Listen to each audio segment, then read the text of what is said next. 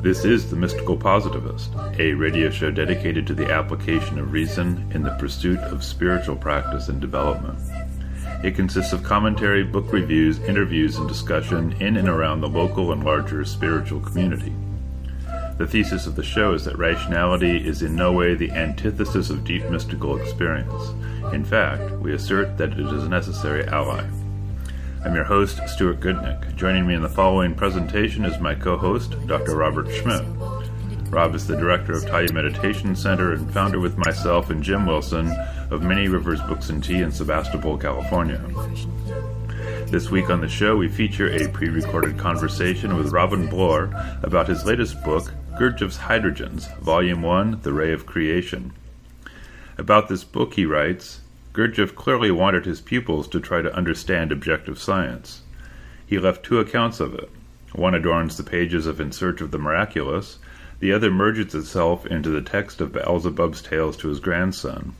He describes its study as a necessity, one of the five Obligolnian strivings, and yet most books about the work steer clear of the topic. This book moves in the opposite direction. Robin was born in 1951 in Liverpool, UK. He obtained a BS in mathematics at Nottingham University and took up a career in the computer industry, initially writing software. From 1989 onwards, he became a technology analyst and consultant. He has thus been a writer of a kind ever since. In 2002, he was awarded an honorary PhD in computer science by Wolverhampton University in the UK. He currently resides in and works from Austin, Texas, in the U.S. In 1988, after drifting through several work groups, Bloor met and became a pupil of Rina Hands. Rina was a one time associate of J.G. Bennett, a student of Peter Ouspensky's, and later a pupil of George Gurdjieff. Following Gurdjieff's death, she remained part of the J.G. Bennett group for a while. Subsequently, she formed groups both in London, where she lived, and in Bradford in the north of England, initially in conjunction with Madame Knott. She was an accomplished movements teacher and an inspirational group leader. She died in 1994 and is buried next to Jane Heap in a cemetery in North London. Robin leads a group, the Austin Gurdjieff Society in Austin, Texas. Robin is the author also of To Fathom the Gist, Volumes 1 to 3, which demonstrates a method of reading and comprehending the contents of G.I. Gurdjieff's masterwork, All and Everything, Beelzebub's Tales to his grandson. Robin Bloor, welcome back to the Mystical Positivist. Oh, thank you. It's a pleasure to be here. Well, it's a pleasure to have you. And uh, we have a big topic to get into, which is a discussion of your latest volume, latest book, Gurdjieff's Hydrogens, Volume 1, The Ray of Creation. So I wanted to begin by asking you to go back to the inspiration uh, that led you to write this book and also to discuss what need you think the book serves. Okay. Well, the the genesis of this book is about six years ago, I think, 2014, maybe seven years ago, nearly seven years ago. I was at um, a summer week um, at the Kaywood group that I attend in England uh, in summertime occasionally. Um, and there was a study group on on the step diagram from uh, In Search of the Miraculous, and um, one of the things that I was given to try to, in one way or another, contribute to the um, the study that we were doing was a, a, a, set of notes of John G. Bennett's on the step diagram. Hmm. And there was almost not a single sentence of any value whatsoever in that. And that made me think that, you know, this particular diagram isn't something that um, anyone understood particularly well. Maybe Ouspensky did. And um, so I thought that I would present um, a set of ideas I'd have at, at, the All and Everything conference a year later. And I did that. And I, I realized that of the people there and also the people that I've met in the work, very few people actually have much understanding whatsoever of the diagrams and the objective science behind them that in uh, comes from In Search Miraculous. And it's even worse when you consider the ideas in, expressed in Beelzebub's Tales, where Gurdjieff describes objective science in quite different terms. So, my experience in the work, and we're talking over decades, was that nobody understood much at all about this. You know, the ideas, the psychological ideas of the work, and a lot of, a lot of people had a deep understanding of, but this not much. So I started writing, and it it, it it's it was very pains uh, painstaking approach because I had to go down to a a, a fairly low level and, and cross match it with data from conventional science to get to what I realised I'd have to achieve. Um, in order to produce a book on this, which was, you know, which would go into greater depth than Peter Ouspensky went into, really. And um, it, it wasn't until COVID, really, the tail end of COVID, no- November last year, that I was able to devote almost full time to producing the book, and it still took four months. So there's a lot of effort in that. Got it. So, um, since you've already uh, brought it, the subject up, and many of our listeners will not be familiar with the distinction between uh, what you're calling contemporary science and objective science, maybe you could uh, start there. Yeah, I can do that. the The important thing to understand is the scenario of of those two things. So, the scenario of contemporary science is based upon a set of agreed principles. Um, a large number of people investigate the nature of reality or some portion of the nature of reality, generate theories or build on top of theories that have gone before, and create a kind of edifice, and, and we refer to that as science. It, it follows fashion uh, at various points in time parts of the edifice collapse and they're rebuilt in some way or other, and so on and so forth. Um, it's really uh, a consensus view of reality that is largely accepted by the culture of the time. Uh, and you would find actually, because when we talk about the culture of the time, we're really talking about Europe and North America mainly. And, you know, you, you won't find um, that much confidence in science in the Middle East. Um, and less in the way that um, Western science has constructed things in China. It's different, you know, from culture to culture. It's not identical worldwide. But that's contemporary science. Objective science is a set of ideas given as fragments that are or should be regarded as immutable and that you, in one way or another, are trying to discover the truth of or whether they're true or not, basically. Or, uh, but objective science, the theories of objective science never change. And all that I've done in this book is to try to explain some of it. That's all. So there, there is no point to which contemporary science and objective science um, meet at all because objective, you know, contemporary science is a kind of dem- democratic approach to science, um, where only supposedly learned people vote. You know, whereas uh, objective science uh, is uh, is was presented as coming from higher mind, and um, you don't get involved in it and start to offer up your own theories. You get involved in it and discover the truth of it or otherwise. So, so in one of the source material that you reference in the book is um, Rodney Collins' book, uh, uh, Theory of Celestial Influences. And Rodney Collins was a student, I guess, primarily of Ouspensky. And uh, this book represented something of a compilation or a synthesis of the ideas that Ouspensky's group had been working with. But in his introduction, I noticed something very interesting that speaks to this question. He he distinguished ways of knowing between inferential and deductive.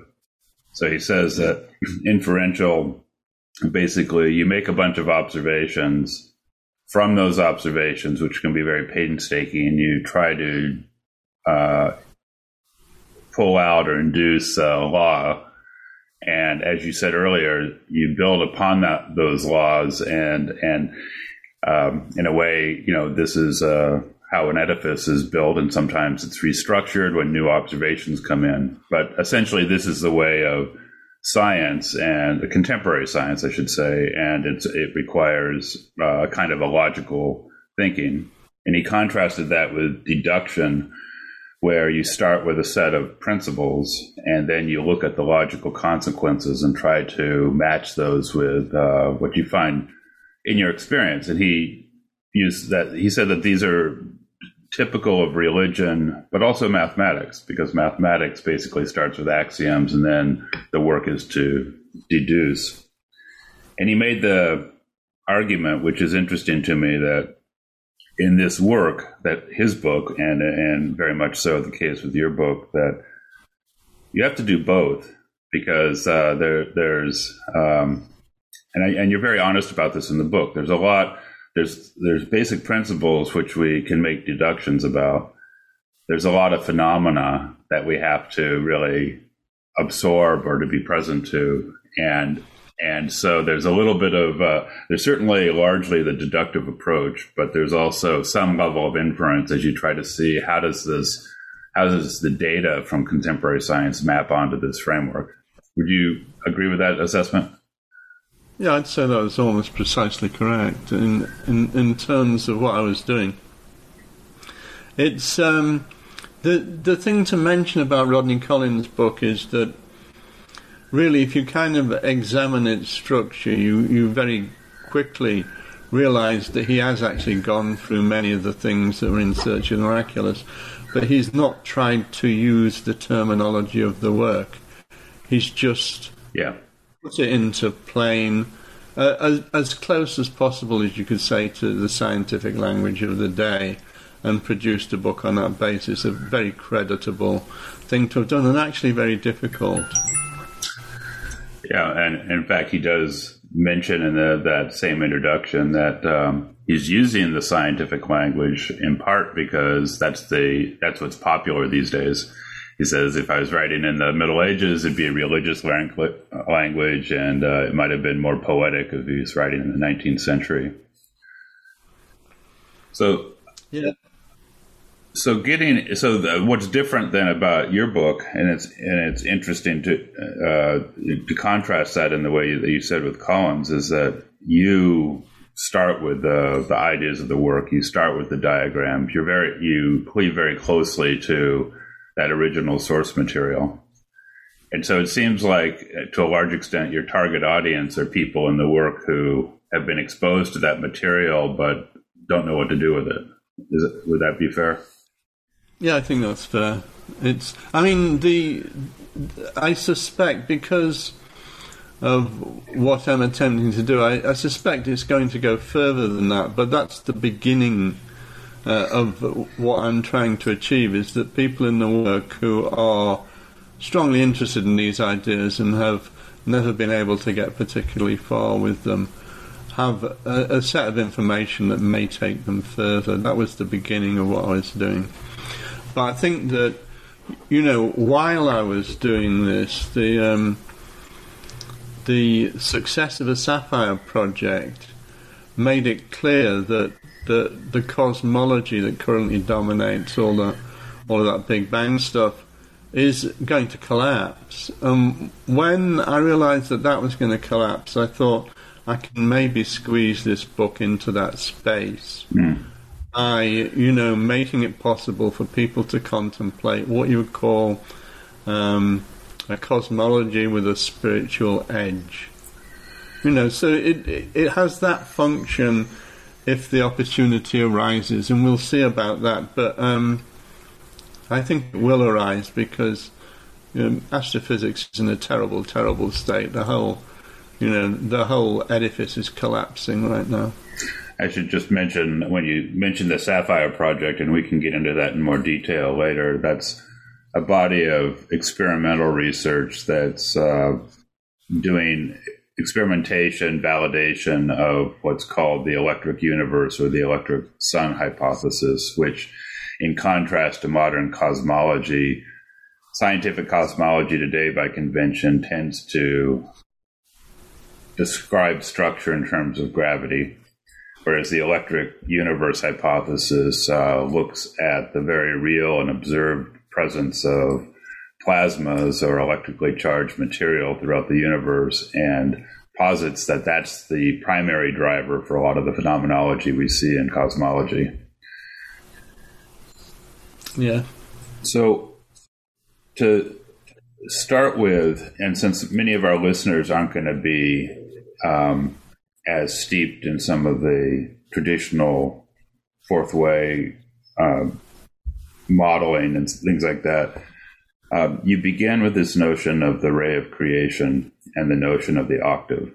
Actually, I, I, just have to jump in here because you keep saying that he begins with the Robbins book begins with that. Actually, it begins with a takedown of, of oh, contemporary it's silence. It's true. Let's let's you let's want to be start accurate there? here. You want to start there? No, no. I, I mean, uh, I, am actually happy to uh, if. Um, well, actually, that's fair. Before we get into the ideas, I think it actually would be uh, uh, because there's a strong argument you make that is provocative, but I think quite fair about how the edifice of contemporary science isn't quite as um, uh, robust. Uh, yeah, robust as uh, science news might imply. Well, I have no idea what they imply, to be honest. I have no idea if there's a set of principles behind the various media that um, publicise things that happen in the scientific sphere. Um, the the reality is that that there are very very um, very difficult problems with um, science's approach to things that make you wonder whether they can particularly claim um, the truth of everything. Um, it, it's particularly vulnerable in the area of astrophysics because it's to cut a long story short, it's the bucket experiment and the particle experiment, or the thought experiments created by Newton. Um, one easy to explain, but I'll not explain the bucket experiment other than to outline it because that takes some thinking about. But if a particle is moving in a given direction, so we're just talking about a particle, it's moving in a straight line in a given direction if the universe disappears, is it still moving? That's the question. Right? So if every other thing in the universe disappears, is the particle still moving? Newton answered that question by saying yes, and Einstein answers that question by saying yes. And objective science answers that question by saying no. Right, and to be, um, and so does so does some some elements in science. Like I think Mach's um, uh, Mach, the uh, I think he's a yes. German uh, uh, cosmologist, was one who brought that to the fore as a problem in science. Right. Yeah, and and yeah, so there are elements of science that actually try to um, but they're, of course, niche at the moment. They may not remain niche, but they are, of course, niche. The bucket experiment is the same thing, really, except you imagine a bucket that's got water in it that's spinning. Um, and the water obviously creates a kind of meniscus um, at the surface, and the question is remove the rest of the universe, and A, is it still spinning, and B, what's happening to the water? And, you know, and again, the same answer um, uh, comes from the the Machians, if you like, and from objective science. No, it, it's not spinning, and you know the water would be flat. Um, that's um, a fundamental departure.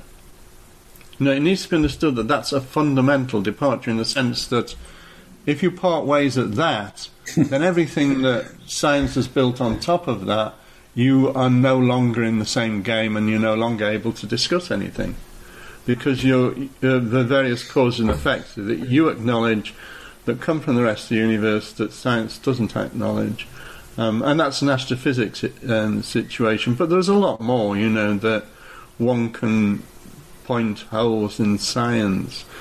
Um, you know, the, the, the Einstein, I think, famously said, insofar as mathematics um, uh, re- reflects reality, right?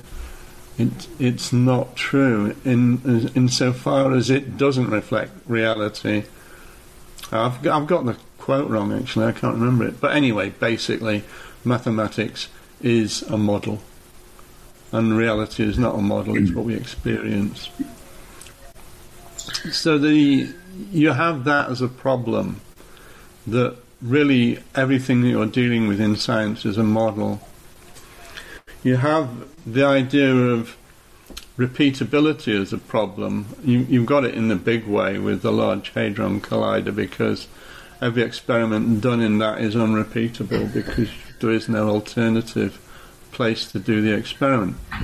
So you, have got lots of um, incidences of that kind of thing where science is maintaining something to be so, or the media around science maintains it to be so but it's not been proven by their own criteria.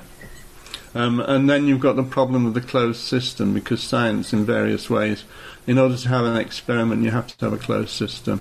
In other words, no interference from outside the area of the experiment. But a closed system isn't actually achievable in this universe. The only closed system in this universe is the universe. Um, everything else is to some extent open. So things like the um, the uh, third law of thermodynamics, the um, decay of things, uh, apply to a closed system, but there are no closed systems. You know, and it's not possible to create a closed system. So that you know, there are these um, things that philosophically you can talk about as problems. You've also got the problems of um, statistics because uh, unless you're in a situation of mathematics, pretty much all of science is statistical. Well, you've got a really big problem with the fact that correlation and causation are not the same thing. Um, right. You know, and, and that breaks up um, uh, an awful lot of, let's say, the confidence that people might have. You know, correlation can be causation. It's not that it doesn't happen, it's just that you can't really have that much confidence in it. And there's lots more to that, but you know that's in the book. You know, um, I try to be exhaustive in um, providing the background to the way science really works. Well, one of the things I appreciate about your uh, critique is a reminder that science, by its very structure, is always doing the best it can with the data it has available. And the problem with the fashion of science and and the what today is the popular media and the popular culture of science is that that reality is uh, often lost, and because of some of the dramatic successes of science, people just assume that a scientific theory or statement is the truth of the way things are. And so there's assertions that something that might be a theoretical construct, be it a, a, a superstring or a black hole, is treated as fact by the way that it's communicated to people outside of the, sci- the deep scientific world. And even within the scientific world, it's a fact insofar as if you don't give allegiance to it, you typically don't get uh, grants or uh, promoted. Yeah, that's a, that the structural thing um, uh, in in terms of the fashionable science of the day that everybody has to pay lip service to is just kind of unfortunate. We don't have uh, science got to the situation where the experimental apparatus of, was really cost a lot of money, so it was necessary in one way or another to depend upon grants, and that led to a kind of inflexible establishment. But that'll that'll collapse. I think something else that is worth pointing out is that most of what people are likely to attribute to the um, successes of science are actually successes of engineering. They're not mm. successes of science at all. You know, the idea that science scientist comes up with a theory, the theory turns out to be predictive and then proves useful in doing various, um, carrying out various kinds of things. Um, maybe um, a, a, theory of aerodynamics would be really good for building air, air, airplanes. And I think it took something like 60 years after the airplane first took off before a theory of aerodynamics was applicable to aeroplanes. And you look at it the same way with, you know, suspension bridges. Yeah, the first suspension bridge was built, you know, uh, probably a hundred years before they had the mathematics of suspension and physics of suspension bridges worked out. And it's nearly always the way. It's the engineers that did it, you know. It's engineers that put the Mars um, rover onto Mars, you know. Um, the the only science I think that um, was necessary for that was the um, gravitational stuff that Newton did 400 years before. I think the rest of it is all an achievement of engineering. And one needs to understand that because this means in some way or other that, that you know, those are remarkable things for men to have done, and obviously remarkable engineers were involved in doing it. But it doesn't make any astronomer's theory as to what is happening on Mars before we ever got there to take a look at it.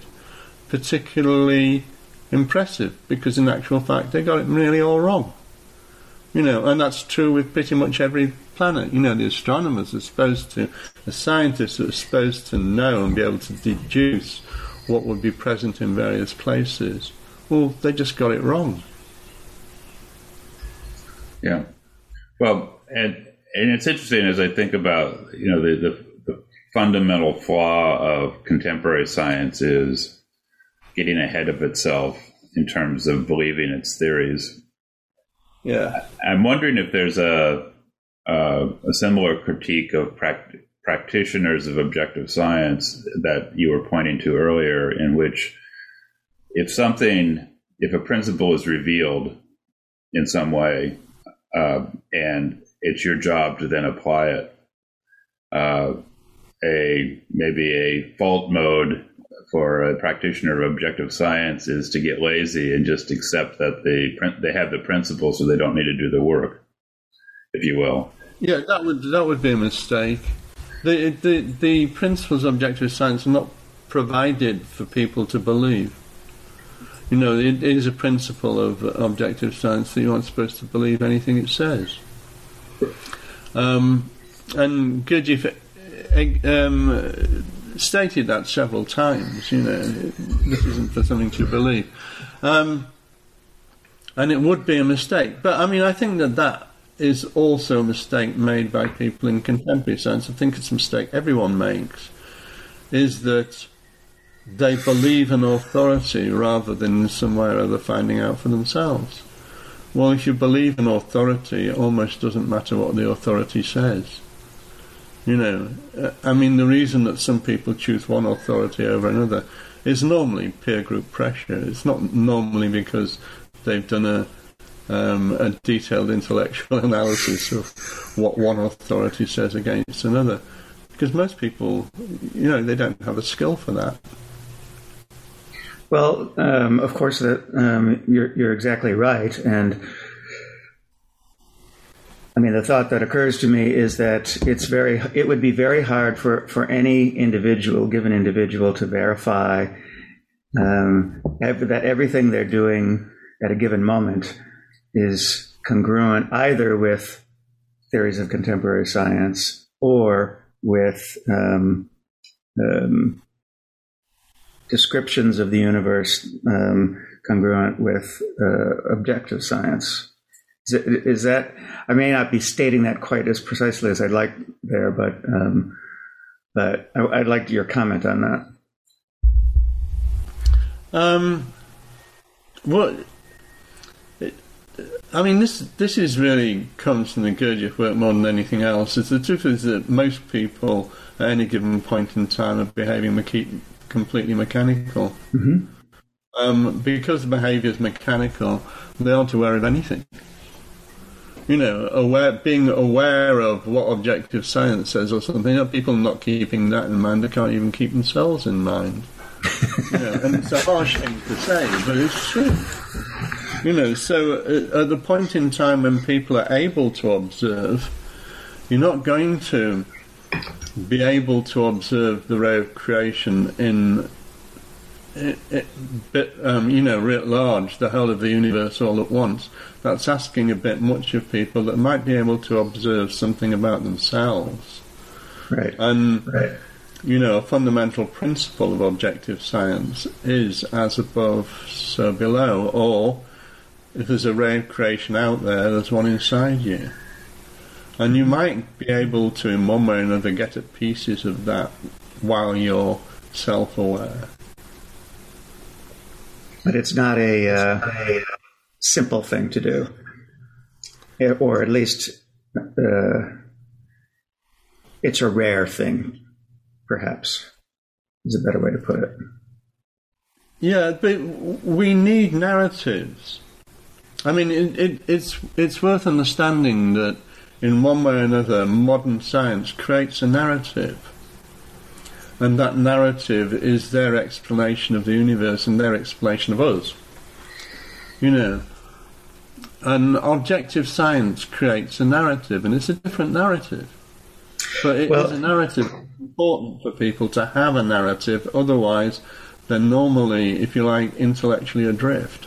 Yeah, when I was in uh, grad school in the 90s, uh, one of the mo- more important uh, sources I was exposed to was was was a woman who who in fact made precisely this point about what you're calling contemporary science that it's that it's all narrative based essentially.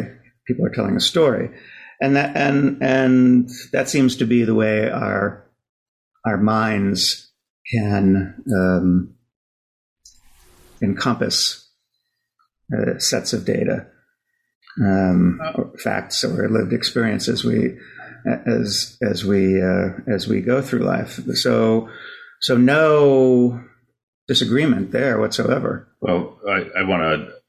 I mean, it is it is important to emphasize because you said you know this is how we uh, deal with uh, sets of data, but the narratives go well beyond the data. I mean, the narrative of contemporary science has nothing to do with the data. There's no data. There's no experiment that says that uh, the wor- the universe is uh, dead and well, material. Well, of course, but it's in the frame. It's in the framework. Yeah.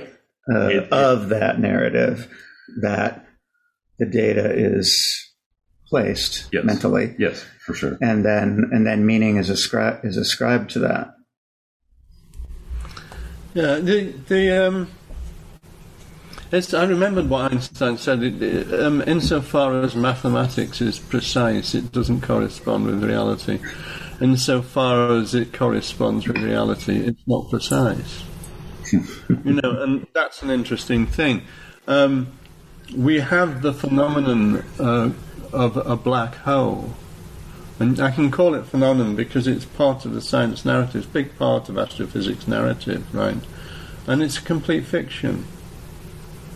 You know, um, Einstein himself didn't think that the equation, because it comes from the time dilation equation in in the vicinity of um, uh, large masses.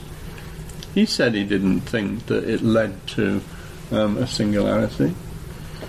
And what you're doing with something like that is you're taking an equation that works within a given area, within a given framework, and you're saying, well, in which case it works for the whole universe. You know, and that's just never the case.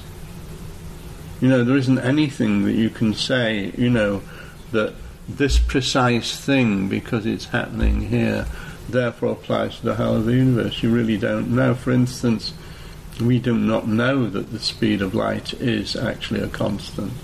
Right. Because we're only in this part of the universe. Um, and it may well be that it's the case, and the evidence for that may in fact be strong depending upon what you look at. But you know, it still isn't that particularly. You know, you shouldn't have that much confidence in it. So, so, so to frame what you're doing in, in your book from this from this perspective, you're creating, or not creating, but uh, you're elaborating in a uh, more straightforward manner, perhaps, than Gurdjieff did, a, a narrative understanding of of the universe in a particular way um, that has cosmological implications. Um, but I'm um, I'm remembering that, uh, that we have a friend, uh, a, Buddha, a, for, a, former Buddhist friend, who, who uh, spent a lot of time in Buddhism, and his and his uh, observation or assertion that he made was that Buddhism in general has a weak cosmological um, um, what's the word he used? I forget. Commitment. In other words, um, there's the famous story of of the Buddha supposedly in one of the one of the uh, sutras or suttas uh, saying, if you're wounded with an arrow, the thing that's important is to figure out how to remove the arrowhead from your body and heal the body, and not so much before you do that, work out the trajectory of of um, from where the arrow was shot, who shot you, and that sort of thing.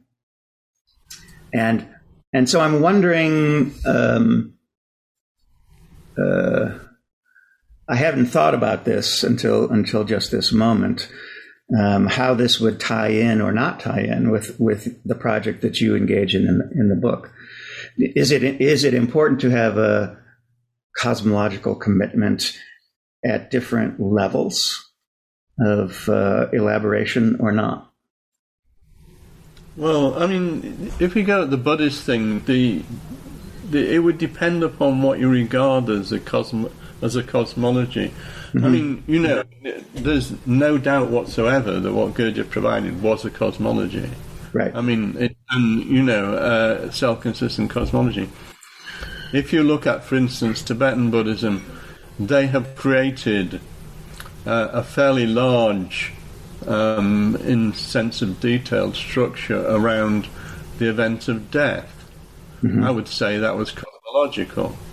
I would say that some of the things that one finds in the Tibetan Book of the Dead, depending on how you look at it, um, is cosmology. You know, the the the idea that when you die, there's a bright white light that in some way is very painful for you and you move away from the light. You know, cosmologically, that's just a higher level of energy. I, I, I, yeah, no, I, I completely agree that that the elaborations of Tibetan Buddhism have that have that feature. I think my, my friend who is uh, in a in a Korean Zen tradition um, was commenting on that skein of, uh, of Buddhist thought in East Asia. But um, um, but you're right that that um, even even the worldview um, that we read, and I, you know, I, uh, at one point I read through a lot of the English translations of the Buddhist suttas and sutras, and, sutras, and and there's a worldview there. There's absolutely a cosmology there, and it's it's essentially it uh, to a to a modern reader it feels derived in many ways from a Hindu uh, cosmology because the deities are there. They don't appear very often, and they are and their uh, force or power is differently construed. But there is a there is a cosmology. But the but I guess I guess my question is. Um, you know, putting aside an example like Tibetan Buddhism, um, and maybe considering uh, some some uh, relatively unelaborated cosmologies that you find in some uh, some cultures prior to European contact. I'm wondering if if you think it matters the elaboration of a, of a cosmological narrative um, for how for how we uh, um, evolve. Well, how we evolve and how we how we uh, uh, address life moment by moment. I mean, I think I, I think the um, the evidence would suggest that a narrative of some kind always emerges. I mean, I can't think of any mm-hmm. um, anthropological work where someone's gone in. No, no argument there. No argument there. Have a narrative. So there's a question of the narrative. The narrative has to be um, suitable for the context in which it's introduced. Mm-hmm. Um, and therefore, it's necessary since the since science became the dominant, say the dominant force in terms of what people believe to be true. Um, it's necessary for them to have a narrative that, in one way or another, fulfills their stated area of um, uh, of understanding, which is the whole universe. Mm-hmm. Um, the cosmology that we're dealing with from objective science it's exactly the same. It's the whole universe. Mm-hmm. You know, you, you could have a cosmology like many of the North American, uh, Indian, you know, First Nation um, stories, which really only uh, are a, a, narrative about the Earth and how we came to be on this Earth. Right. Uh, so you you can pare it down, but you know, I think that it's necessary from the point of view of something that would call itself objective science for, for it to point itself at all and everything. So, in a, in a way, then the narrative, there's certain structures of the narrative that are important in terms of our relationship to our lives and our universe that have important consequences. So, for instance, a narrative, a shamanic narrative or the the narrative that you depict in Gurdjieff's Hydrogens gives me a sense of a universe that's alive and participatory, that where intelligence and life runs at all levels.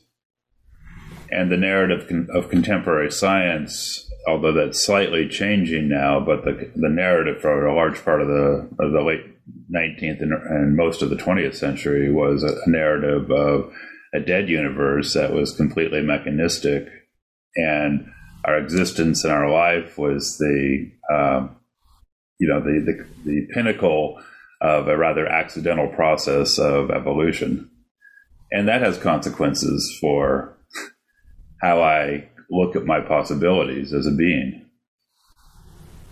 Yeah, it has consequences. It's it's you know the the fundamental question. I mean, you could say that contemporary science um, uh, is interested only in uh, anatomizing the dead body of the universe, and you could say that objective science is about a living universe and a life at every level.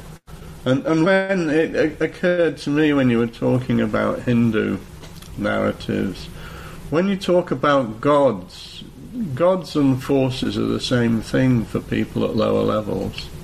There's no mm-hmm. difference. There isn't a distinguishable uh, difference in terms of the way you would look at them, at least not in, um, from the perspective of objective science. You know, the law of seven, which applies from the very highest level down, you could call it a god if you wanted to. Mm. So, I'm trying to imagine how you'd uh, visualize yeah. that one. well, so so then maybe maybe since we've sort of started the topic of this living universe, um, maybe now would be a good time to jump into one of the the principal and introductory uh, notes you sound as you begin to unpack objective science is the ray of creation, and I'd like to uh, just in, in you know in terms that someone listening to this may not be as steeped in the Gurdjieff work, maybe you could offer a description of what is the ray of creation. What what does that image intend to convey to us? Yeah, the the I mean, it's called the ray of creation because it, um, it can be viewed as a ray, and basically is the consequence of creation. That's the idea So you, um, this isn't part of well, this isn't part of the book, and this isn't really part of objective science, but certainly in the um, uh, Jewish tradition, the act of creation is the separation that God separates himself from himself, and the universe is created between the two points of separation. That's God as the endlessness and God as objective science would say as the holy firm. So the the idea was that at some point in time whatever existed wasn't what exists now and there is a supreme intelligence and it separated itself from itself and between that it created a tension within which the universe formed. So that, that, that's the narrative. Right, and that and, and that ray of creation is is the description of that tension essentially. Yeah, so the the the lowest point of the ray of creation is at the center, the precise center of moons, planets, and suns. So you can say that if you like, there's a particle of the supreme intelligence in precisely those places. Uh, and therefore, that's what you would call everything. Those are the points that are, um, in, in one way or another, that there are a vast number of these points throughout the whole universe. Just a vast number, many planets around many suns in many, many galaxies. So that's the that's the low point, and the high point is our endlessness. So our endlessness is all, right? That's the God at the high point is everything. So you could describe the universe as being created between all and everything. The everything being God at the low point, at the um, at the holy firm. And then from that, you know, the the absolute occupies the whole of the universe, and we can call that the sun absolute the whole of the universe is, according to the evidence of the Hubble um, telescope, consists of vast numbers of galaxies. The estimate currently is that there's two trillion galaxies.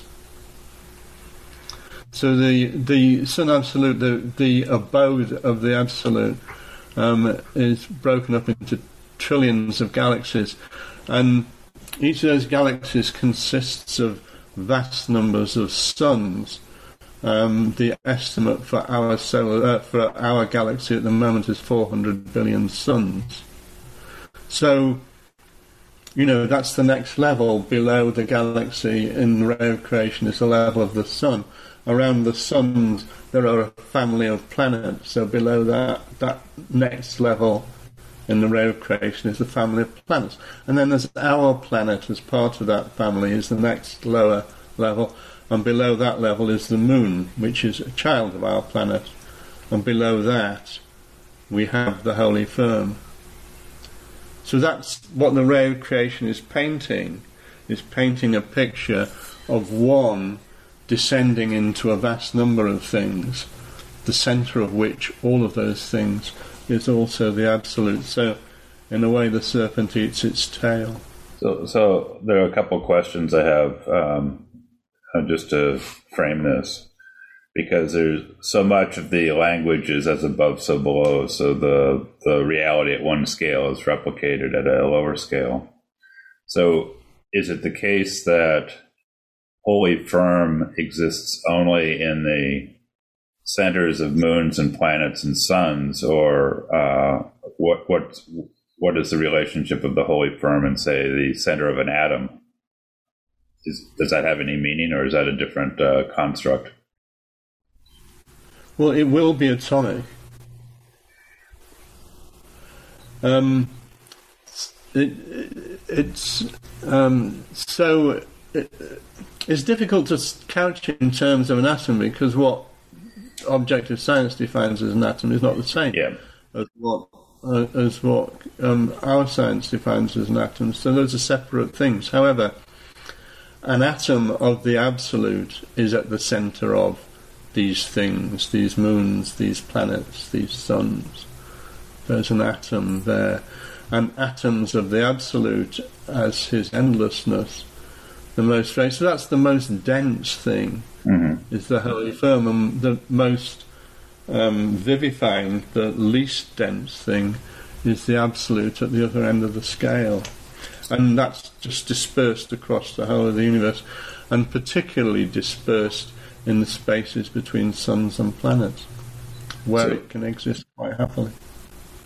So one one level that's um, I find a bit paradoxical when comparing objective science uh, to contemporary science is you ch- you say two things uh, together, uh, which in contemporary science tends to be either or, and that's that the universe is intelligent at every level, and the universe is material at every level.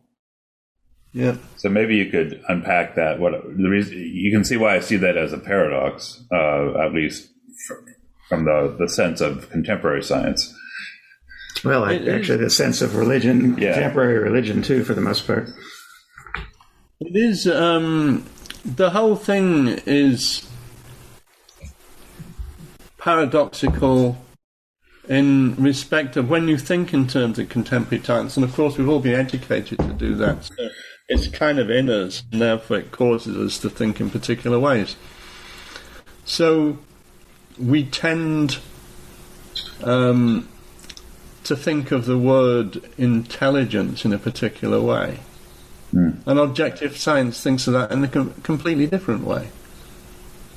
You know, so it is very difficult to try and cross talk between these these two um, spheres. So, if we talk about life, then from the point of view of objective science, something is alive if it has a lifetime and it consumes three separate foods. You know, so it consumes impressions of a kind, it consumes air of a kind, or uh, and it consumes uh, food of a kind. You know, and that's the definition of something that's alive. Right now, the definition of something that's alive in ter- in scientific terms is completely different. Um, once you home in on the idea of a substance, everything being material has a lot of consequences. Everything is a substance, including God is a substance, and can be weighed and measured. You know, and there is no exception to that whatsoever. But science has lots of exceptions to things that can't be weighed and measured. For instance, you know, objective science would say that knowledge is a substance. Science doesn't regard knowledge as a substance. It has no way of explaining knowledge as a substance because it regards it in a different way. So, you know, if you say that everything is alive, then saying that something is alive is not a meaningful thing. Right? Because everything is. You know, if you say that there's a range of intelligence um, across the universe, then you you are applying it to everything. Everything from the um, from the least to the greatest has intelligence. Science can't do that. Science, you know, uh, modern science doesn't look at things in that way. So you are running into just having this conversation, just running into the complete incompatibility of one particular view and another view. They, they've got definitions, axioms that are completely different, and they've got methods that are completely different. Everything's different, and and therefore you can't really try and combine them. All you can do is, you know, an awful lot of people have gathered an awful lot of data. Um, and they belong to the scientific world, and that data is equally valuable to people that are um, studying objective science. It's nice to know how many galaxies there are. You know, Uh, yeah, that, I, I think that's an important point to, um, and I say this particularly to people encountering your book who may not have as much familiarity with the Gurdjieff work. Uh, but it, I think it's also true for people in the Gurdjieff work who have been, you know, steeped in the contemporary scientific narrative. That to approach your work, you really have to uh, enter into it and learn the language of it anew. And so, a word like alive, or a word like intelligence, uh, or a word like material doesn't mean the same thing as it means in the narrative of contemporary science. And that's an important point because if you bring that contemporary science narrative to um, objective science, you're going to say, oh, this is gobbledygook. This doesn't mean anything. But you can't do that. and and actually, well, you can do that, but that, that's kind of a mechanical thing to do. I mean, uh, to to be sincere or authentic, you have to be willing to understand what's meant by the terminology that's used. Yeah, the the problem that I met many many times in the Gurdjieff work was that people in groups, I would encounter people in groups, and some piece of news would have emerged from the media about some scientific discovery or discovery in quotes or whatever and they would believe it. And not only would they believe it, they would try and square that theory with something that Gurdjieff said. And there is no validity to doing that. You can't do that because you're actually talking about two completely different um, uh, ways of understanding things. You, are talking about completely different systems with different languages. Well, let me let me um, um, put aside contemporary science, if we can, for a moment, and and just talk about contemporary belief systems that are not um, congruent with or derived from from objective science. Surely there are a lot of people uh, in the world alive today for whom contemporary science is not their primary narrative, cosmological narrative. To return to our earlier discussion. So how does how does objective science differ um, in its cosmological narrative from the cosmological narratives of of the various I'm thinking various forms of Christianity, of uh, uh, Buddhism, Hinduism, various uh, uh shamanic uh, manifestations, etc. How uh, how would you articulate the difference there? Well, I mean, first of all, the, the objective science wasn't invented by Gurdjieff. It was brought by Gurdjieff. Mm-hmm. Uh, its origin is believed to have been esoteric Christianity.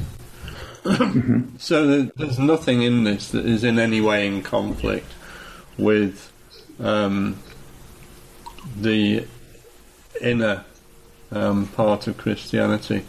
There may be lots of various sects that believe God knows what, that wouldn't be very happy with this particular explanation of things.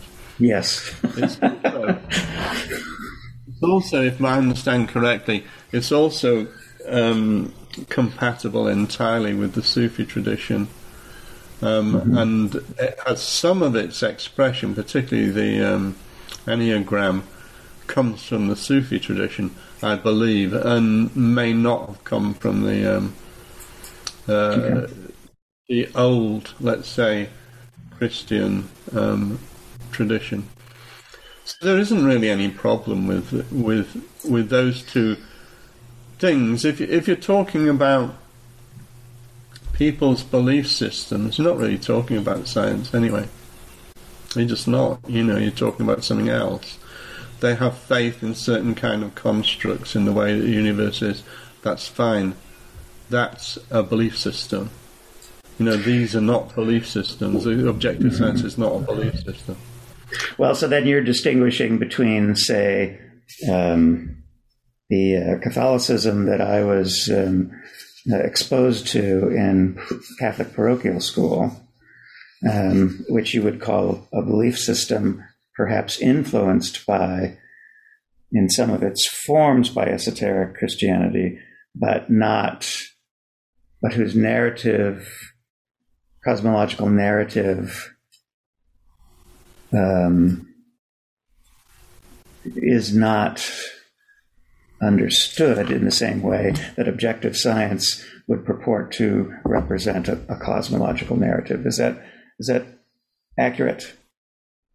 Yeah, sure. The the I mean, what happened to the Catholic Church? Um, um uh, it's distinct from what happened to the Orthodox Church, but probably the same kind of um, degeneration happened in in both of those instances. One point mm-hmm. in time, the Catholic Church was telling you what the truth was based upon interpretations of the Vulgate, um, the Latin um, translation of the Bible. I mean, they the reason that Galileo and Copernicus were opposed was that they couldn't find justification for it in the Bible. And that was what they were going to. So what you were taught almost certainly came from the Vulgate. You know, it didn't come from the um, inner part of Christianity. Um, uh, and you know, the, the Jesuits were um, proclaiming things, you know, decade by decade as to what the truth was. Um, and they behave in the same way that modern science behaves. They're, they're the ones that have got the the power to um, disseminate uh, theories. You know. Well, that's precisely my point. Is that is that it seems to me that there's uh, um, less separation from contemporary science and religion um, than um, you would understand to be the case if what you're calling the esoteric Christian roots of objective science um, would um, fit with, right? So, so this, so this, um, so there's religion and religion, shall we say? Yeah, well, contemporary science has a large religious component for sure. Yeah, that's true. So, so, I want I want to get back to the the ray of creation and the other foundational notion that uh, ties with the ray of creation is the notion of the law of seven and the law of three and the ray of create the way you described in which the absolute divides itself uh, between affirming and uh, wholly firm, if you will, and the tension in between becomes uh, how the emanation proceeds between them follows a certain kind of uh, pattern. And you describe it as uh, an octave.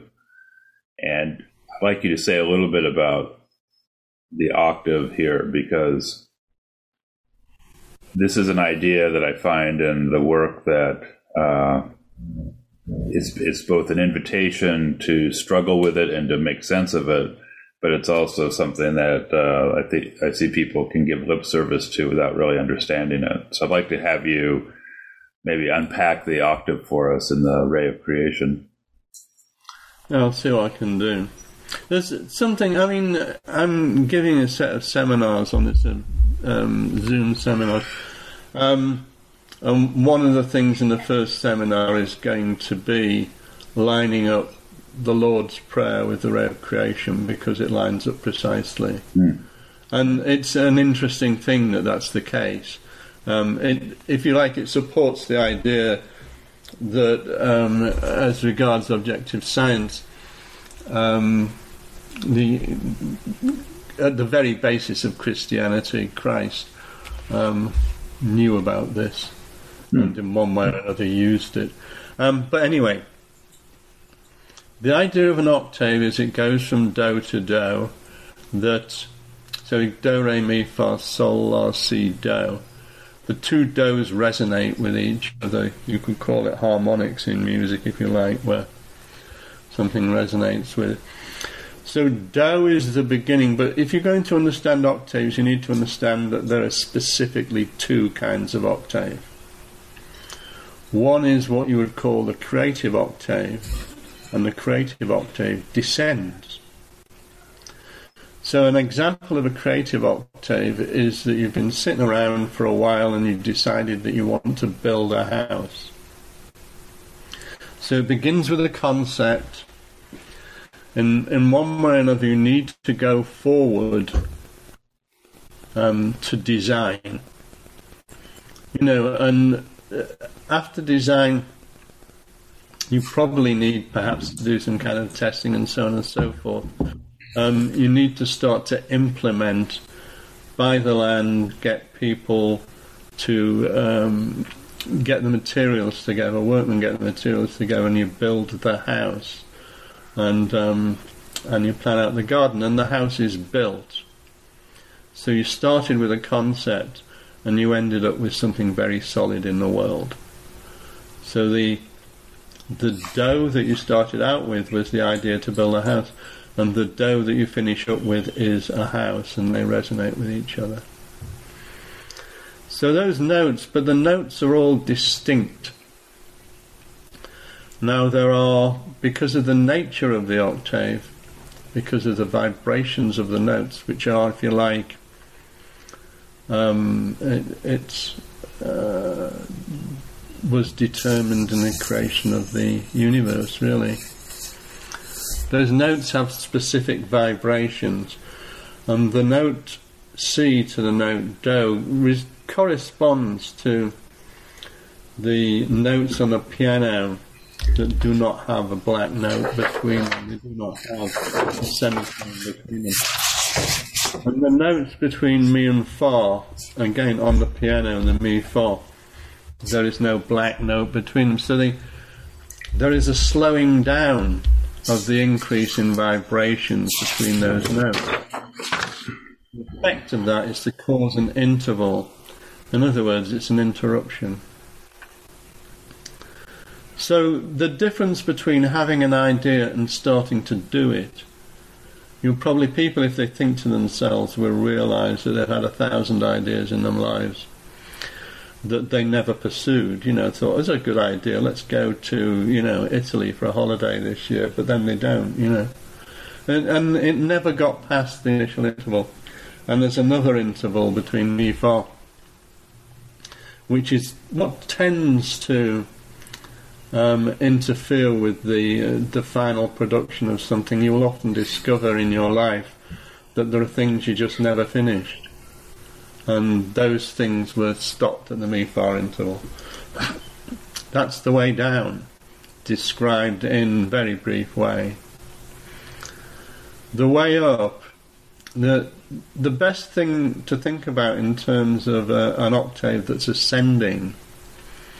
You see, the, the the descending octave is taking something with um, a high vibration and manifesting at a level of a lower vibration.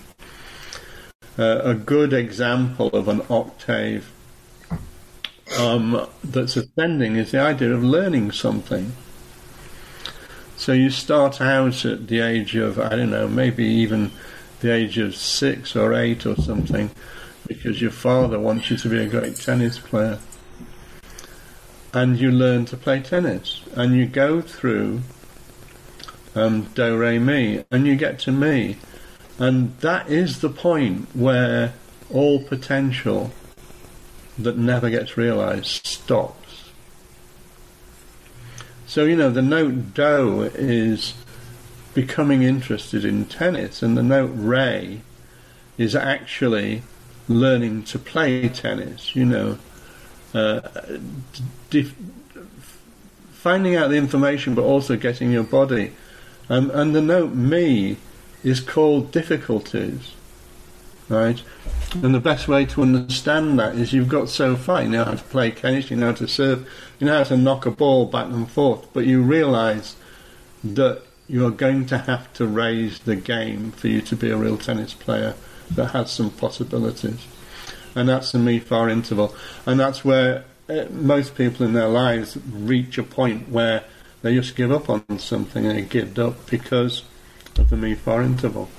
What will normally take you past that is someone that will help, you know. So you, good tennis players get a coach, and the coach takes them to a point where they are, you know, they become reasonably exceptional in terms of what they do, and the rest of the octave proceeds from there. So that, that interval is what stops most people. Um, the other, you know, to become a great tennis champion, you would have got to the note si. You wouldn't have. Um, you wouldn't have got any further than that. You wouldn't get to the final note Do. Um, because nobody does. Because that would be some kind of um, uh, it'd be some kind of transformation through tennis, where you in some way or other had raised your um, spiritual level by playing tennis. Maybe the Zen of tennis would take you there. it really, you know. So that's the the octave ascending, and and the whole point of objective, so the point that objective science makes is this isn't something that sometimes happens. This is the only way that anything ever happens. The whole universe was created with this octave. And it's there in all small things and all large things. And if you uh, are listening to this and you had the thought that, you know, this ray of creation that goes all the way down to the moon and even to the center of moons doesn't seem to involve any people, the answer to that, or the explanation for that, is no, we don't belong to the ray of creation. We belong to a, a lesser octave that just comes down from the sun. Um, and that's what half of the book that I wrote is about, is the side octave from the sun, which is life as we understand it, starting with the centre of our planet and going as high as the sun and, and pursuing that. And that's an octave. You know, and the reason for the existence of um, life on Earth is it fills the interval between mi and fa in the ray of creation. So the the notes fa, sol, and la in the side octave, they are the notes that fill the main octave, and that's why we exist. And that interval is the interval uh, in the ray of creation between the the planets of the solar system and the Earth. Yep. And so, in the the way you're describing it, then for influence to continue down, for uh, for the creative act to continue in its way from the planets to the Earth and then to the Moon, there some because of this interval, something has to uh, be inserted in that interval, if you will, or some, some something uh, has to be present to allow that transmission of influence or that transmission of energy, and that's what organic life is on the earth. Yeah, that, that's the way. But it's, it's slightly more involved than that, but not that much more involved. It's this ray of creation comes down, but it also comes up. Right. So from you know the the lowest note Oh, in the ray of creation, there is a rising up through the levels of the moon and the levels of the earth. And it's the meeting of the rising potential and the falling potential. It's that meeting that um, organic life on earth fills that interval. That's our place. So, what is the um, if you you brought the question of man's role? Um, what function does man play in this uh, uh, cosmology that couldn't be filled by uh, plants or uh, perhaps invertebrates? Or vertebrates, or yeah, even. or uh, birds and animals. There's a there's a kind of intelligence gap, really. You know, I mean, as soon as you start talking about this, you, you've got to. You know, it becomes very involved and it, it, it, it becomes involved because it's not just you know um, plants and animals and man that are filling this gap. It, it's that whole octave is filling that gap. So this is where it was necessary in the book to introduce earth, water, fire, and air.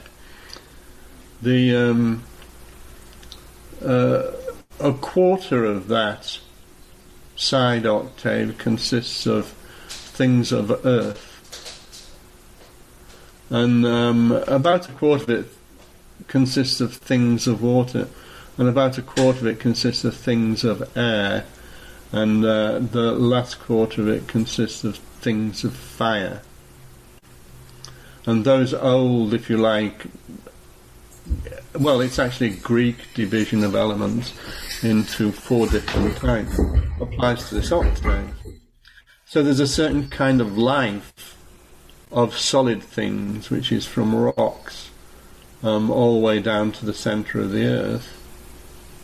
And then there's a certain life from the erosion of rocks, the creation of soil, the use of plants by soil, and um, primitive, relatively primitive, one-brained life forms form the second layer, and the third layer uh, is the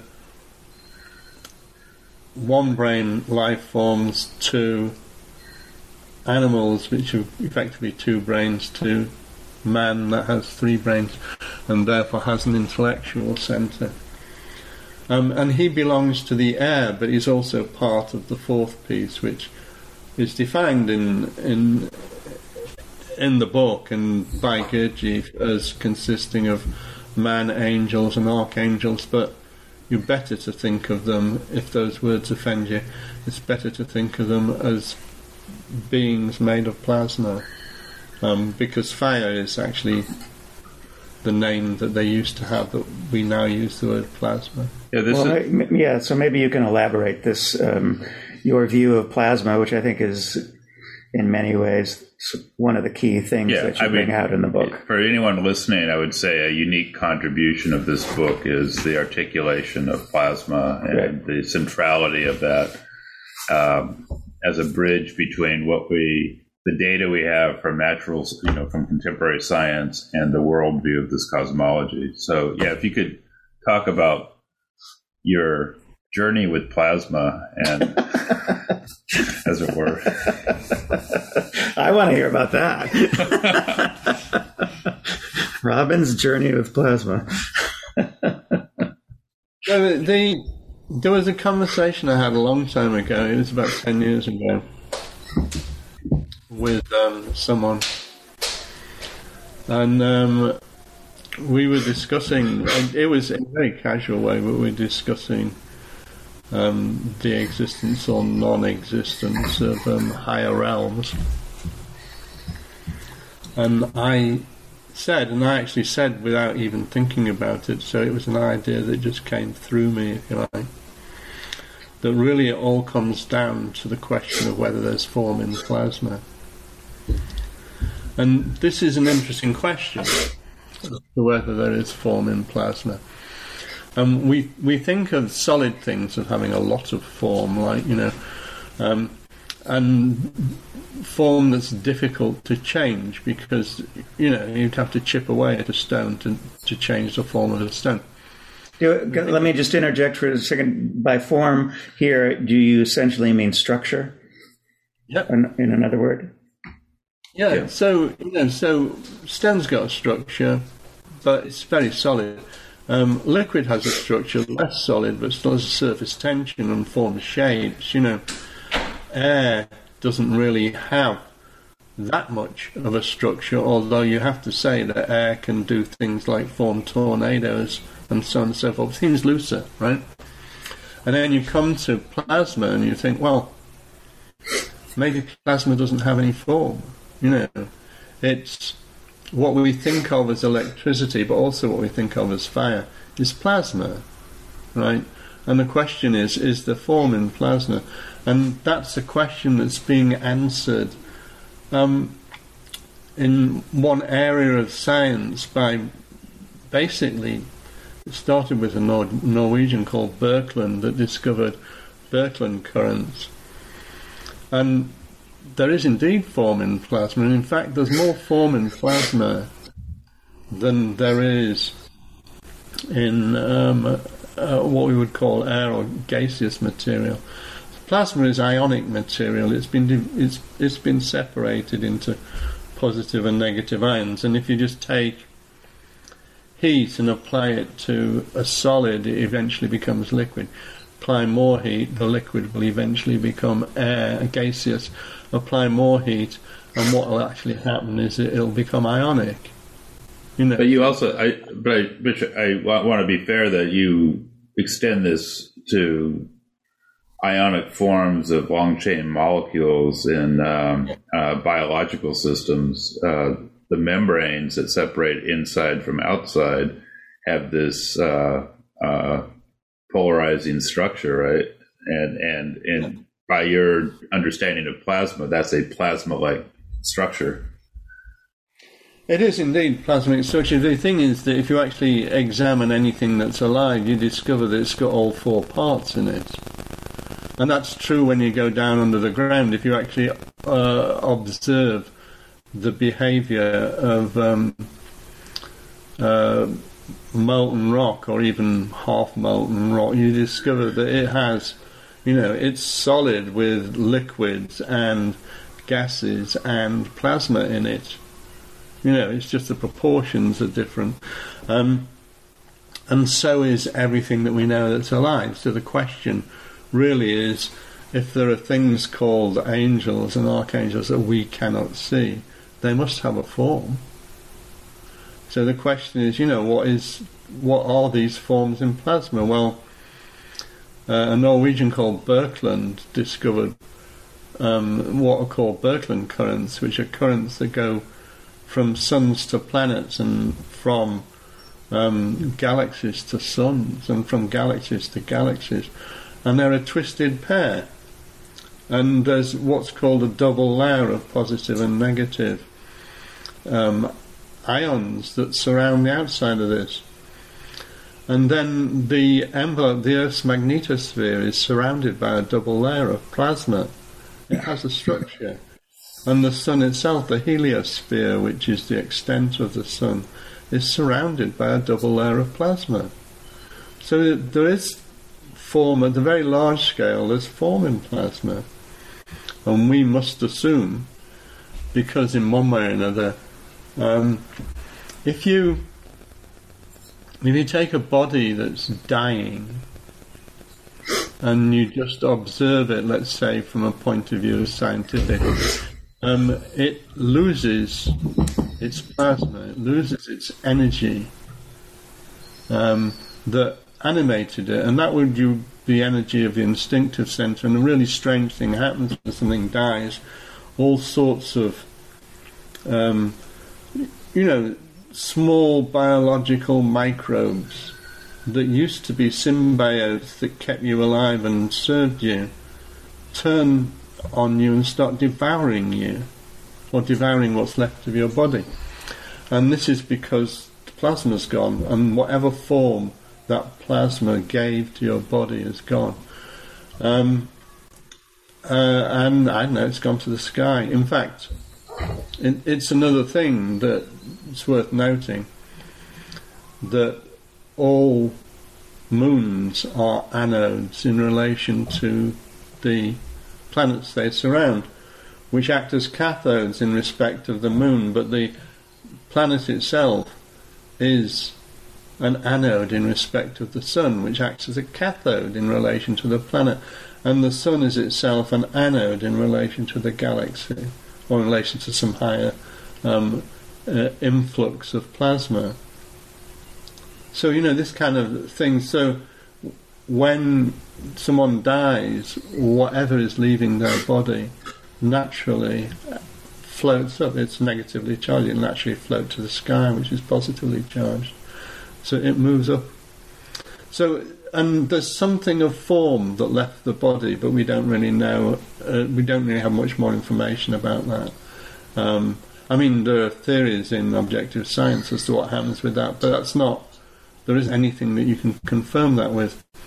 The problem with science, above and beyond anything else, is that in order to understand certain things about plasma, you have to personally experience them. And that means that they can never be a part of a scientific experiment. They can only be part of what you would call an alchemist experiment, where you are the crucible and you discover things from within yourself. And that's where science and objective science completely part company because objective science says that we as individuals can know things through our experience. But science will only accept truth as a, an outcome of experimentation that's consensus based. Thank you. That was a wonderful explanation and and very uh, um, articulate, and it uh, reminds me of the question I, ha- I, I continue to have had when reading the book. Um, is that why science? Why use that word science, objective science? What's purpose does it serve, do you think, to call it objective science versus um, the uh, contemporary science that you just were pointing to? Well, this is this has got to do with the work, and it's got a lot to do with uh, a, a, completely other aspect of the work, which is how we use words. Mm-hmm. So you know there are, there are two different ways of understanding words, right, or the, reaching the meaning of words. One way is through associations that you've gathered since you were young and the meaning that you apply to a given word will be based upon some kind of automatic ac- activity within you that when the word is spoken assigns a meaning to it or a taste to it you know mm-hmm. um, and then there's another form of language where all words are related to each other relatively now if you understand um, if you understand language in the way that computers handle it, then computers have ontologies, and the ontologies relate all words to all other words so that things cannot be misunderstood by the computer, right? And therefore it can analyze things. Well, the language of the work is also exactly a language like that, where every word is relative and it, it, it relates its meaning to other words the the way that the the work treats words is it it determines the meaning of a word etymologically from when it was first invented. Well, you know, the word science means knowing things. Comes from scio sciare, the Latin, to know. You know, so the, we use the term science because that's the correct word. Well, well, you could create another word well, from that, from a Greek root, surely as well. well. I, that's, that, that's that was my question. This is why I like the term, or you have used the term mystical positivism. uh, and I don't mean that as a joke. I mean it, it, it literally is a very specific choice to describe, particularly what you just were speaking about uh, um, about the necessity to gain knowledge empirically through your first person experience that you that you have that you have to first you you have to accept the validity of that which contemporary science does not because it's not a controlled experiment. Right. And second uh, when you do that there's still a deductive and verifying process going on such that what one understands is harmonious with your experience as opposed to a projection. Yes. Look, in, in terms of the term objective science, I didn't invent it. Gurdjieff invented it. Mm-hmm. it yes. We're not, the, we're not, in the business of revision. We, we presume that that wasn't made in error. And okay. we presume many of the other things that he said were not made, were not said in error. I think certainly anything that is said or written in Beelzebub's tales was so meticulously put together that it's quite clear that those are the words that he thought were appropriate. Well, he's smarter than I will ever be, so, you know. Um, I'm not changing those words. It's called objective science because that's what he called it. Got it. So, going back to the uh, being beings in plasma, um, one thing I found interesting in um, it, and I, we won't go into too much detail here because we don't have time, but uh, we have the ray of creation. We have a side octave, which is the uh, octave from the sun. And then there's another side octave which describes the uh, hierarchies of beings and plasma. And it's not just the angels and the archangels uh, that are described as plasma beings, which in the context that you were describing might inhabit the uh, uh, the plasma spheres surrounding the Earth or the, the, the sun in the solar system. But there's also room for plasma beings that are part of the Earth that uh, uh, may be involved in various processes of the ray of creation on the Earth, but they're beings that uh, uh in other systems are known as elementals, uh, devas. Uh, they're the the uh, plasma D- beings. Devas, not divas. Devas, thank you. Divas is a different uh, creation. also divine, of course. Also divine, yes. but uh, I, could you speak about that a little bit? Because uh, it's not just uh, angels and archangels. There's other plasma beingness that uh, this model and this this description actually uh, uh, points to.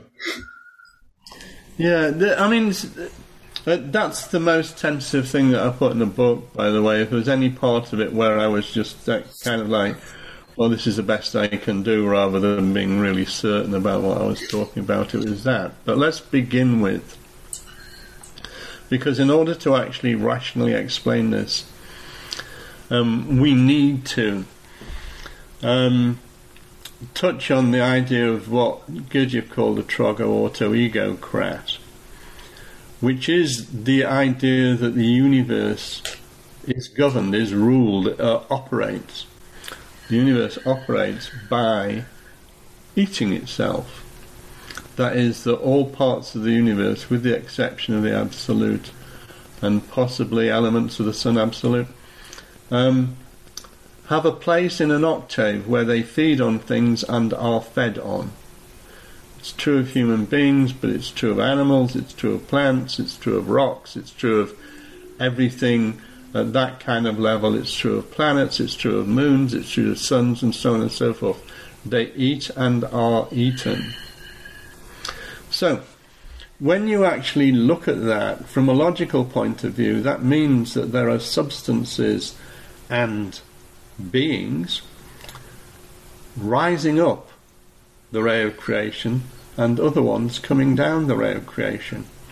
And every note in every octave must be filled, and it has to be filled because stuff is being created. And if there wasn't something to consume it, it would start piling up somewhere. Right? and the idea of the um, of the trogo-auto-ego-crat and the idea of the ray of creation is it's in balance. It's a ladder going up and a ladder going down. And therefore there are places everywhere for beings of various sorts with certain functions. They eat, they breathe, they perceive. You know?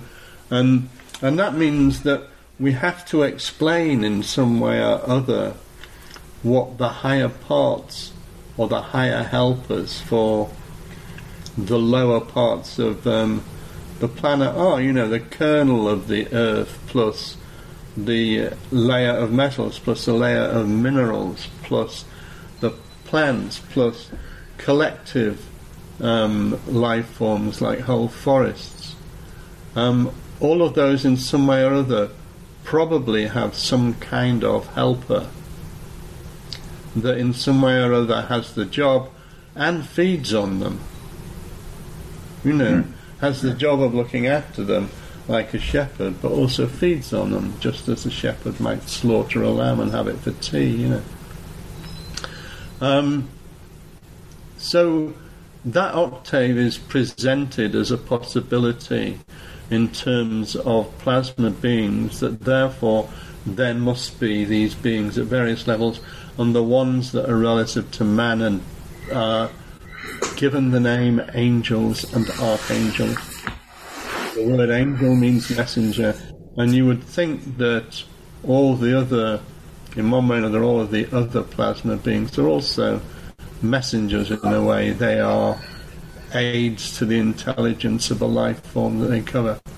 Now, the reason for including that, and the reason for actually making a point of this, was the evolution of birds in New Zealand, which is just the best example of the idea of evolution applying not to individual um, living species but to a whole ecosystem. They discovered that, you know, New Zealand never had any land animals. Um, it had only birds. It, it broke off, they estimate, I don't know, five million, six million, that many years ago from um, the landmass it was attached to, and it became it, be, it became occupied entirely by birds. But every single requirement in the environment, from the lowest level of bacteria all the way to the largest bird that existed, I think there was one that was 12 feet tall, it was all filled evolution had created a place where in Australia it created the same place with marsupials, and in you know Asia and Europe and North America and South America it filled it with mammals. You know the same thing was going on, and this is the nature of the not just nature of evolution, it's the nature of the universe. There is a place. It will be filled by something living because that's what the universe does. And if it didn't do that, things would start piling up in places. So um, that makes um, sense in terms of th- piling up in places. Um, I understand that. So you don't get into this in the book, um, but my teacher used to say that uh, one of the things, uh, one of the goals of spiritual practice was to uh, is to um, make oneself attractive to be eaten at or after death by something higher. So, um, if that, if we understand that uh, the point of materiality that you're talking about, let's say that one um, is successful um, in effectively constructing a body kesdjan, a, t- a term that our listeners will not be familiar with, but and I don't want to spend a lot of time on it. But what, how does, how, what eats the body kesdjan in your in your system? So you can call it an astral body if you want. You know. Okay. Okay. The um, the astral body would be food for angels. Right. That makes sense. You know, it's um, and it, it's emotional. Angels are emotional, or angels are reputed to be emotional. Mm-hmm. Um, according to, I suppose you'd say, myth or legend or religious sources. So yeah, and reason would be consumed by archangels. The body of reason would be consumed by archangels. But you know, I don't see it. You see, the word eating is a bit, you know uh, I don't necessarily see it as being eaten in the sense of being um, reduced to your basic atoms and consumed bit by bit. I see it more in terms of composite beings, mm. like you know, and yeah. beehives, and you know, you become a part of. Right, but that's know, but, but but in the trogo autoegocrat, formulation that you're using before. It is eat, eating, and and and and and and I'm glad you made this distinction. That it doesn't have to be uh, that there are actually two ways of being incorporated into another being. Essentially, is what you're saying here. Yeah, there is, and it's important. if we dis- if we discuss the way we eat in the normal way,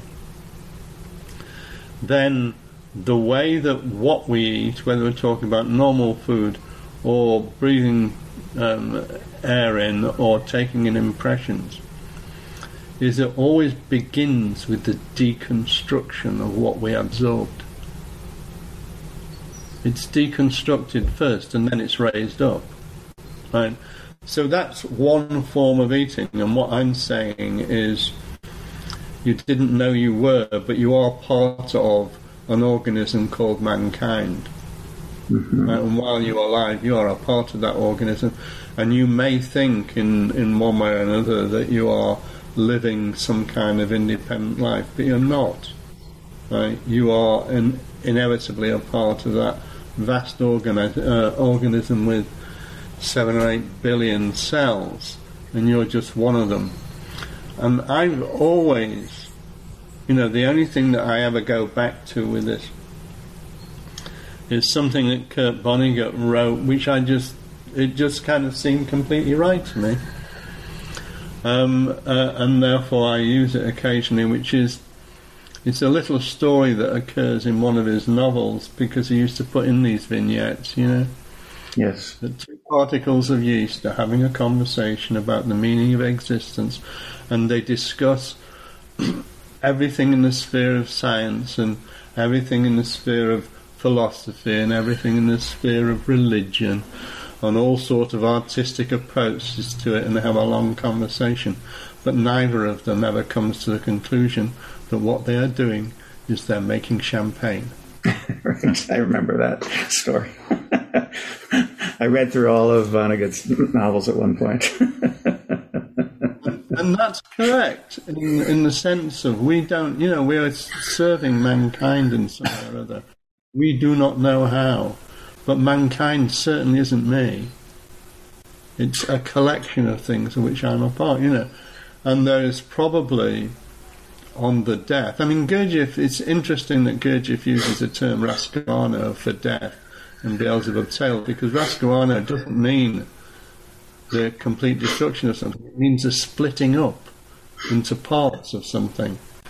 Mm-hmm. And, you know, at death, the idea is, a Gurdjieffian idea is that part of you goes somewhere else and becomes part of something else. So if there's a living cam, uh, you know, composite being called mankind, there might be another kind of composite being called mankind at a higher level that we can become part of. I don't know. I mean, here it's just complete speculation. Um, we don't know, but we do know the kinds of processes that go on. And we, it's definitely the case that something, oh, my opinion, you know, I've been there when people died, it, it definitely the case that something leaves the body. Yes. Yeah, I can definitely confirm that in my experience, in personal experience. But um, you're making, you're reminding me of a, uh, a, a, science fiction novel from the '60s by this author Roger Zelazny um, called Lord of Light, where uh, one of the principal characters is is actually um, has has lived a human life and then is is sort of circling the planet um, where he had his human life, basically in, in what I can now uh, retrogressively say would have been his, his, a plasma form, and then he gets reincarnated again. That's the and that's the substance of the book. But um, but I'd always uh, thought that that was a, uh, a, reference to Hindu mythology, except it had this feature. Um, that resembles the uh, uh, your articulation of of how how plasma circulates around around planets and moons and stuff like that. So it's just a, it was just a, it's just a funny uh, um, notion of how uh, artists can sometimes um, end up saying things that uh, um, only later you come to appreciate like yeah, Vonnegut. Well, yeah, I, I, I, mean, I think Vonnegut had come across work because some of it, you know, the Gurdjieff work, because some of the things that he said seemed to me like to be derivative, but other people, they, I think that there's uh, some kind of um, set of uh, wavelength. You call it wavelengths what ideas come to you and you don't really know where they came from. And I think that happens with writers particularly. I think they naturally channel such influences. Mm. And therefore, it, he may have thought it was his idea, but it wasn't. It was somebody, some other thought from somewhere else. Sure. Passed to him by who knows what. You know, it could have been an angel. Doesn't really matter what just, passed to him. Just like you described your conversation 10 years ago with uh, someone and you had a thought about forms in plasma. Yeah, and that that was just an, an interesting thing. It's not the first time it's happened to me in my life. It's mm-hmm. it's not a common event. But you know, something will come out of my mouth, and something inside me will say, "Well, who the hell said that?" Yeah. Because I know it wasn't me. You know, you know, you kind of, if you're having a conversation, you know the thread that is following, mm-hmm. right? And, and you know that the associations that come in to build the conversation or the words that come out of your mouth. There's something that happens. What I've always been, in a, in a way, really impressed with or bewildered by is that there's something that goes on before the words come out of your mouth. Yeah. Yes, uh, and and how that happens differs depending on whether you're acting mechanically um, or if you have or subjecting yourself to or engaging with a kind of training of attention yeah. um, that makes yeah. something else possible. So, um, but that leads me to ask. Uh, there was a question that came up for me. Do we have time? Time uh, for? we're getting. Well, uh, I wanted to know. Uh, you said that uh, eating involves breaking things down. So, when one eats impressions, what is that process? How would you describe that process? What what is broken, and what uh, is raised? Is raised. Well, the the receipt of impressions falls upon what in the work we would call the formatory apparatus. And if the formatory apparatus is acting um, in a disciplined manner, then it will send send impressions to all of the three centers that matter: the thinking, the emotional, and the moving center. Hmm. You know, and and they will um, process this separately. It's, hmm. it's, well, that's been, you know, okay. it's almost you know carbohydrates, fats, and proteins. Some of it gets this, some of it gets that, some of it gets the other, and then those things might be might choose to act. You know, and if they do, then in if the human being is performing according to the way it was intended to perform, the thinking center will direct the moving center to do something, and the emotional center will fall in line and provide the necessary energy. And that's if you react, but it, maybe there's nothing to be done. Well, yeah, yeah. I mean, I, I mean, the, the, formulation that, that I had from from my teacher was that, that the formatory apparatus has to be uh, gotten out of the way, as it were. But it might be a slightly just a different way of saying the mechanical reactive. I mean, right, the mechanical formatory apparatus, and yeah, and then and then the impression naturally right. um, are absorbed by uh, the different centers. So, so we're getting uh, yep. close. Okay. Yeah, we're getting. We're, I was just going to say. Go ahead. Hey, say say something. say it. Say it. I was just going to say the, the formatory apparatus. There is a specific part of the brain where the stuff lands. Um, mm-hmm. It's then a, uh, it then becomes a conversation as to what one means by formatory apparatus. Yeah. But you know, yeah. there is something that directs the information from there. Got it. So yeah, we just have uh, about five minutes left here. So I, I wanted to um, close with an observation and then a question. And the observation is that you know, uh, Pache, the conversation or the discussion about yeast not knowing that they're making champagne. Uh, we serve a you know, by being human beings. We serve a purpose that uh, in nature and yet, you also describe the possibility when we do intentional work that uh, there's a different there's a different possibility than simply being uh, yeast making champagne, as it were. And in that sense, without really going into detail about that now, we'll have to say that for another conversation. I just want to emphasize that this book is very hopeful for someone reading it. That there's a, uh, and I don't mean that as a joke. I mean, it's just like it's inspirational in that sense that it gives a reason or a larger context in which we can do the work that we do. But the question I wanted to ask is this is volume one. There is uh, uh, a number of questions you raise at the end. So I'm interested both in your plans for volume two and the seminar series that you're doing, uh, because I'd like to, you know, put links for that when we publish the uh, podcast for people to find out more about this uh, ongoing conversation. Okay, so I'll deal with the second volume. The the thing that was not dealt with in any detail in the first volume was the food diagram. And the food diagram is a little like the step diagram in the sense that it has many, many ramifications and there's an awful lot of information that can be brought to it.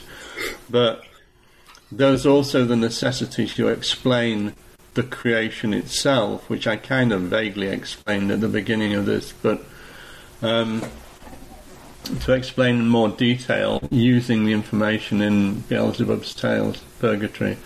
So I want to go into that, the food diagram, the Enneagram, death, the six processes, um, and um, uh, it's difficult to know where it leads because when you just start, you know, I started the first book with a set of things to do and I ended up doing, you know, twice as much and going in different directions. so, um, I've no idea exactly how it'll turn out, but it'll begin with a dis- description of a creation.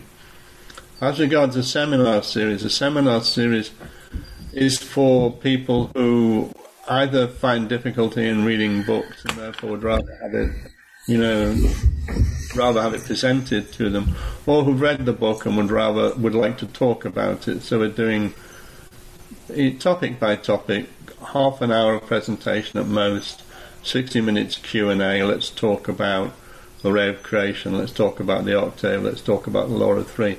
Let's talk about the side octave from the sun. Let's just discuss these things. And anyone can ask any question, and um, we'll see how that goes. So that's that's starting in about three weeks' time. Okay. Well, this has been. well, I, I, I, do want to interject a comment here that that I found um, reading uh, the book to be a very useful thing for me uh, because it forced me to think about things in ways that I hadn't thought about them. So um, whether or not wherever one is coming from, I suspect it would have a similar effect on, on a lot of people. And that's a thing I wouldn't say about a lot of books, at least in the way that it, that it did uh, for me. So take that as an endorsement or a warning, whatever, wherever you want. well, we appreciate uh, you taking the time to uh, uh, discuss this with us, and we look forward to more conversations around this topic because it's very, ab- very much so absolutely fascinating. We just really just skimmed the the very surface layer, um, uh, but uh, I think that uh, we gave you know a, a, fair insight into what the reader has well, waiting for them when they approach, and, and what arises yeah. in, in in our responses to it. Yeah. So thank you. Thanks, Robin. okay. Pleasure. Always enjoy chatting with you guys. You have been listening to The Mystical Positivist. This is your host, Stuart Goodnick. This week on the show, we featured a pre recorded conversation with Robin Bloor about his latest book, Gurdjieff's Hydrogens, Volume 1 The Ray of Creation. About the book, he writes Gurdjieff clearly wanted his pupils to try to understand objective science. He left two accounts of it. One adorns the pages of In Search of the Miraculous, the other merges itself into the text of Beelzebub's tales to his grandson. He describes its study as a necessity, one of the five Obligolnian strivings. And yet, most books about the work steer clear of the topic. This book moves in the opposite direction. In two weeks on The Mystical Positivist, we feature a pre recorded conversation with Fiona Denzi, a retired media executive and longtime practitioner and teacher of the Gurdjieff movements. Affiliated with the Gurdjieff Foundation of Toronto, Fiona will discuss this unique form of sacred dance that figures centrally in the Fourth Way tradition. According to the Foundation of Toronto's website, in the early years of his search, Gurdjieff spent time in various hidden monasteries and temples in Central Asia, where he experienced ritual dances and ceremonies. In studying their essential structure, he came to the understanding that these dances were being used as a language to express knowledge of a cosmic order. This language is a very exact one. Everything in it is measured, every movement has its right place, duration, and weight. Combinations and sequences are mathematically calculated. Positions are arranged to produce definite, predetermined emotions or states. In the creation of such movements, every small element matters. Each detail has meaning. Nothing is left to chance. Nothing is the result of mere imagination. There is only one possible gesture, attitude, and rhythm to represent a given human or cosmic situation. Another gesture, another movement, would strike a false note, would not produce the impression of truth. Should there be the slightest miscalculation in the composition, the truth is altered, the dance desecrated, and fantasy has taken the place of knowledge. In a lifetime devoted to study and questioning, Gurdjieff mastered the principles of this art and was able in his turn to use the movements as a vehicle for the transmission of his understanding. Join us for that show on Saturday, June 26th at 4 p.m. Pacific Daylight Time. Thank you for joining us once again for The Mystical Positivist. Podcasts of all our shows can be found at www.mysticalpositivist.blogspot.com, as well as commentary and discussion of topics of interest to the show. Also, please send comments and feedback to mysticalpositivist at gmail.com. Join us again next Saturday.